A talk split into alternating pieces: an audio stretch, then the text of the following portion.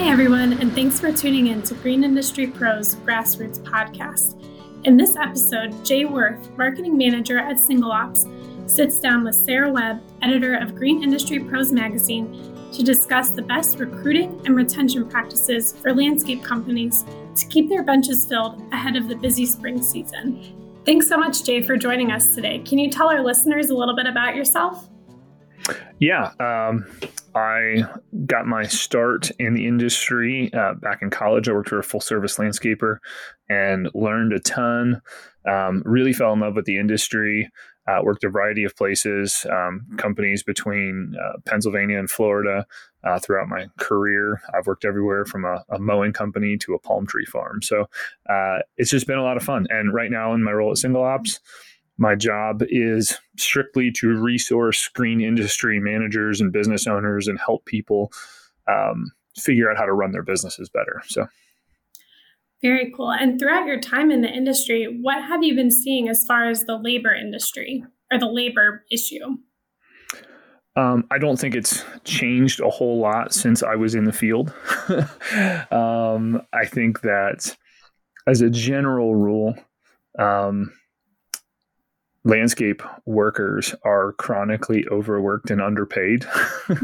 And that's not that's not a knock on any individual um, business owner. I, again i think it's a it's an industry issue.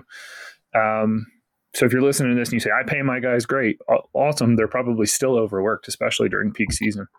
Um, but i think that that that i mean as a rule um, I, I, was actually just doing some research yesterday uh, for a presentation I'm giving, and according to the U.S. Bureau of Labor Statistics, the average landscaper makes thirty-five thousand dollars a year in the U.S. That's not a lot of money. Mm-hmm. Um, I did some original research. Um, one of Single Ops competitors, actually, Jobber, released a report last year that said the average wage in the U.S. for landscapers is fourteen sixty-two or fourteen sixty-three an hour. Um, I just did some original research again for this presentation I'm giving, and, and I came up with a very similar figure. It was fourteen dollars and ninety-one cents an hour. So it's let's not pretend like anybody's getting rich in this industry, right? So, um, if you want to keep your team, pay is a great way to, to do that. It's not the only thing, um, but it certainly goes a long way. Don't, to, for comparison, okay, doing that research, I came up with 1491. Uh, fast food workers in the U.S. on average make seventeen dollars and twenty cents an hour. So let's let's just quit saying people don't want to work. People will work. They're just going to work where they get paid. Definitely. That makes sense. And, you know, in addition to paying your workers more, what are some of the other tactics companies can use to keep their benches stacked? Uh, I think some of the things that you have to think about, um, and maybe low hanging fruit, right? Because everyone's going to talk about company culture. That's not an overnight fix. Um, yes, it's important, and yes, you should absolutely focus on it. Um, but it's not it's not a silver bullet that's going to happen right away. Some low hanging fruit, some things that a lot of companies overlook, I think, that can really improve their ability to recruit and to keep um, some of those uh, employees that they've worked so hard to recruit. One is, is really focusing intentionally on career development, career ladder, um, career path, whatever you want to call it. Um, but just taking a really thoughtful look at each level of your organization start start at the entry level and say okay if i wanted to promote promote you know my, my brand new mowers um, what would they need to do in order to get promoted to earn more money and to get promoted? You know what kind of things would i want them to accomplish? Are there safety trainings they need to complete is there some kind of professional development that you want them to have? Um, whether it's a certain number of ceus or whether it's leadership training or, or whatever what things do you objectively you know quantifiably i can say oh yes this person has achieved this this and this and now they're eligible for a promotion. And you have to do that throughout the whole organization. People have to see a way to advance. They have to see a way to um, improve their paycheck, and and truthfully to just um, build some confidence and and say, um, yeah, I I want to be ambitious. I want to um, improve my my professional development. So I think a career ladder is one of them, and I think the other one that's really um, often overlooked is is really thoughtful, deliberate onboarding. So often in the industry, we say, "Oh, we're going to train you on the job," and we do. We train people when they get there, but some of the some of the best onboarding I've ever had. I worked for a company one time where um, before I started, uh, they, they they used so they used a couple of software systems that I was going to have to familiarize myself with. One I kind of knew and had played with. Um, it's pretty widely available commercially, but the other software system they used was 100% proprietary. Nobody else in the world, but this one little company, used this software system. They had they had built it for themselves, and so I needed to know how to use it. And what they do, they sent me instructional videos before I started. so before I even walked in the door, they didn't have to. And yes, they provided me additional training. There was nuance that that was missed. You know, some things that some little quirks in the system that I had to learn on the job. But I walked in with a basic understanding of how to do my job from day one. And I think that um, and that was not single ops, by the way. That was a different company. um, but but uh, I think that, that that type of thing is very transferable. I think that you know you can do short videos, three, four minute videos um, that talk about the proper way to wear your PPE, safety around the equipment, um, hitching and unhitching a trailer, loading a trailer, properly securing equipment. Um, and then those things live as as standard operating procedure for the rest of your company. Anytime someone has a question, they say, "Oh, is that the way we do it?" Well, let's go back to the video, right? But there's no reason you can't record those and share those with your new hires before they even walk in the door, so they have some sense of what they're expected to do and how to perform their job before they come in. Onboarding is is really really, and that's just a part of onboarding. I think you need to share company values and the practical application of those values um, what does it look like to embody those values? Give them examples. There's a lot we can do with onboarding that we're just not doing very well as an industry, in my opinion. Absolutely. And having those tangible examples certainly helps. And, you know, as far as building out a career ladder, you know, for companies who have never done something like that before, what advice would you have for them to get started in doing that? Um, I think that again, it's it's just a matter of. I think the biggest challenge for most of these companies is probably the time. Like it's an investment of time. It is. If you do it thoughtfully, um, and, and you're really intentional with about it, right? Like, okay, if I've got uh, a company that does a lot of um, mowing, right? How many people are on a crew? So how many how many um, mowers warrant a crew leader, right? Do you have mowing teams of two, or do you have um, you know, with a supervisor, or do you have mowing crews of four with one crew leader? Um, those types of things, and just then you know how to scale it, right? So you know if you hire three new mowers in the upcoming season, you're going to need another crew leader, mm-hmm. um, or you're going to hire four new mowers, and, and you're going to, you know, you only want, uh, you know, a certain number of mowers reporting to a supervisor. You might need to hire a supervisor, but you've got it scaled that way. So I think you just have to start investing the time in saying, what at each level throughout the company create a, a map of the organization if you don't have one right? Create that tree that says this is person reports to this person and you know uh, so i got you know six mowers that report to a supervisor supervisors you know three supervisors report to an operations manager director of operations whatever you call it at your business. Those people report to the ceo um, it, create that right and then you have to objectively what what objective tangible, quantifiable things do that does does any person need to accomplish in order to be considered to be promoted to the next level? Like there might be intangible things too, but that but that doesn't that doesn't warrant like you need to include those. Yeah, like displays good leadership, you know, uh, skills. Maybe that's a little bit more soft side. It's a soft skill, right? It's a little bit more um, people centric, but you, you, you know you should think through what that looks like um, and and that can be the the tiebreaker if you got two people that have um, you know all of the objective things done uh, the subjective can become then a tiebreaker rather than how you make decisions if everything you're making is a decision for career ladders and promotions is subjective that's a huge crush uh, you know, crushing uh, feeling for the morale in your company. People are going to feel like they've been overlooked, whether they have or not. So um, I think you just have to start at each level and say, what does somebody need to do? And you have to do it all the way up through the CEO, through the owner, right? Like mm-hmm. someone wanted to take over the company, what would they need to do?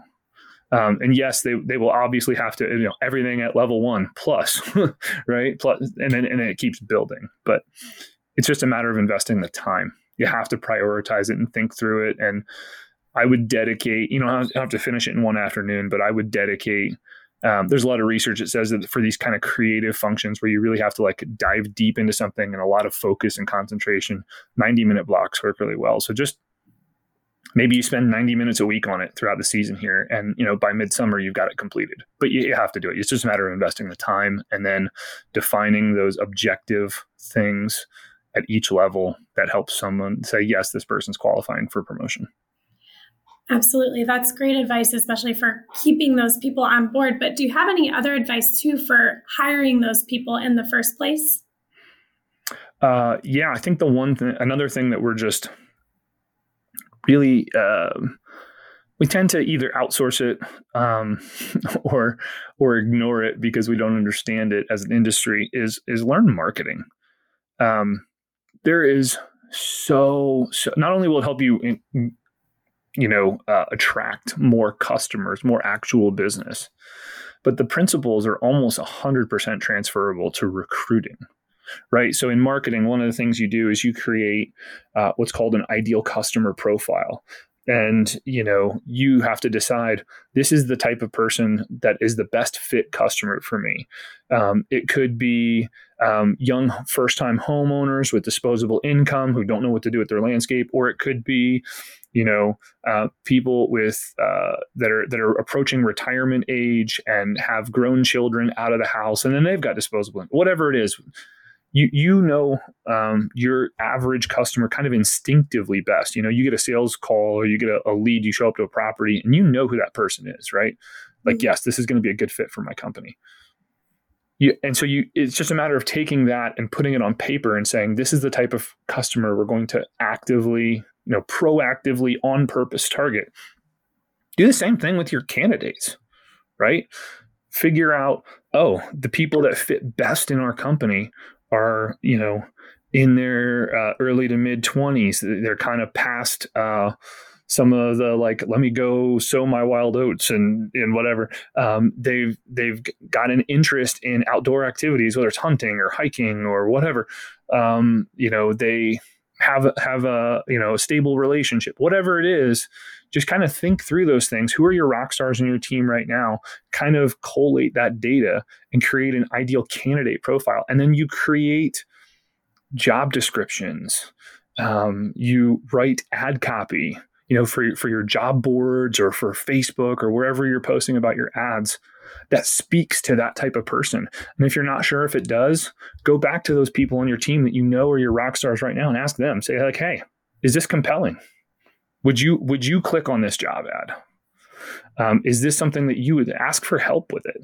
And I think once you begin to really get your head around the, the crossover between those marketing functions and how to recruit, um, you're going to do it far more effectively. It's about understanding the type of person you want to attract uh, in both cases, and and then actively creating um, whether it's videos or or um, written ads or whatever that attract those people. Absolutely. And, you know, once those people are hired, onboarded, you know, they've got their career ladder that they can follow. Um, you know, what other tactics can companies use to help their crews be more efficient in general? Oh, efficiencies. Wow. So there's a there's a lot to unpack there too. Um, I would say um, probably one of the best things you can do is talk to other people in the industry. Right. Um, I to give you a great example, I worked at a at a company one time, pretty good sized company, where um, a, a, sales guy came to me with who's all excited. He goes, "Jay, check out this video," and it was a video uh, of basically what, what a lot of people in the industry would call a mulch train, right? Like there's one or two guys in the back of a truck shoveling mulch into wheelbarrows, and you got six or seven guys that are just constantly. It's a it's a rotation. They get their wheelbarrow filled, they run over to the flower beds that they're working at this commercial property, dump it in a couple little piles, and then run back to the truck. So all the mulch gets dumped at one time. It's just super efficient. And he goes, "Oh, wouldn't it be great if we do this?" And I'm like, we don't do this? Are you kidding me right now? He goes, no, right now when we go to commercial sites, you know, every guy grabs and fills his own wheelbarrow and then runs over and dumps it. I mean, it's just so much wasted downtime. So I think just talking to um, other people in the industry kind of um, trying to follow some of those best practices watch youtube videos and, and, when i say follow other people in the industry you know your crosstown competitor might not be as eager to share those secrets with you as somebody in another state in another market. So i would say continue to network. Um, look for technologies uh, there's not just not just software not just you know autonomous mowers. Um, go check out products like the mulchmate. Um, mulchmate is a I think he calls it uh, Nick Carlson's the owner there. I think he calls it a, a bulk materials distribution system or something like that. It's like the only thing it fits in a in a back of a stake bed, and you literally pull the wheelbarrow up to it, press a button, and it fills the wheelbarrow with mulch in like three seconds. Mm-hmm. Um, that's a huge efficiency savings. right?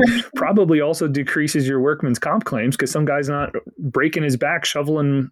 You know, it can move Delaware. You know, like like two inch, three inch stone too. You know, they're, they're not they're not breaking their backs trying to do this labor. So those types of efficiencies are out there. Um, whether it's the actual process that you're doing, whether it's a technology technological advancement, I would just say talk to other people in the industry um, do some research and and just find out what other people are doing to kind of stay on top of some of those efficiencies.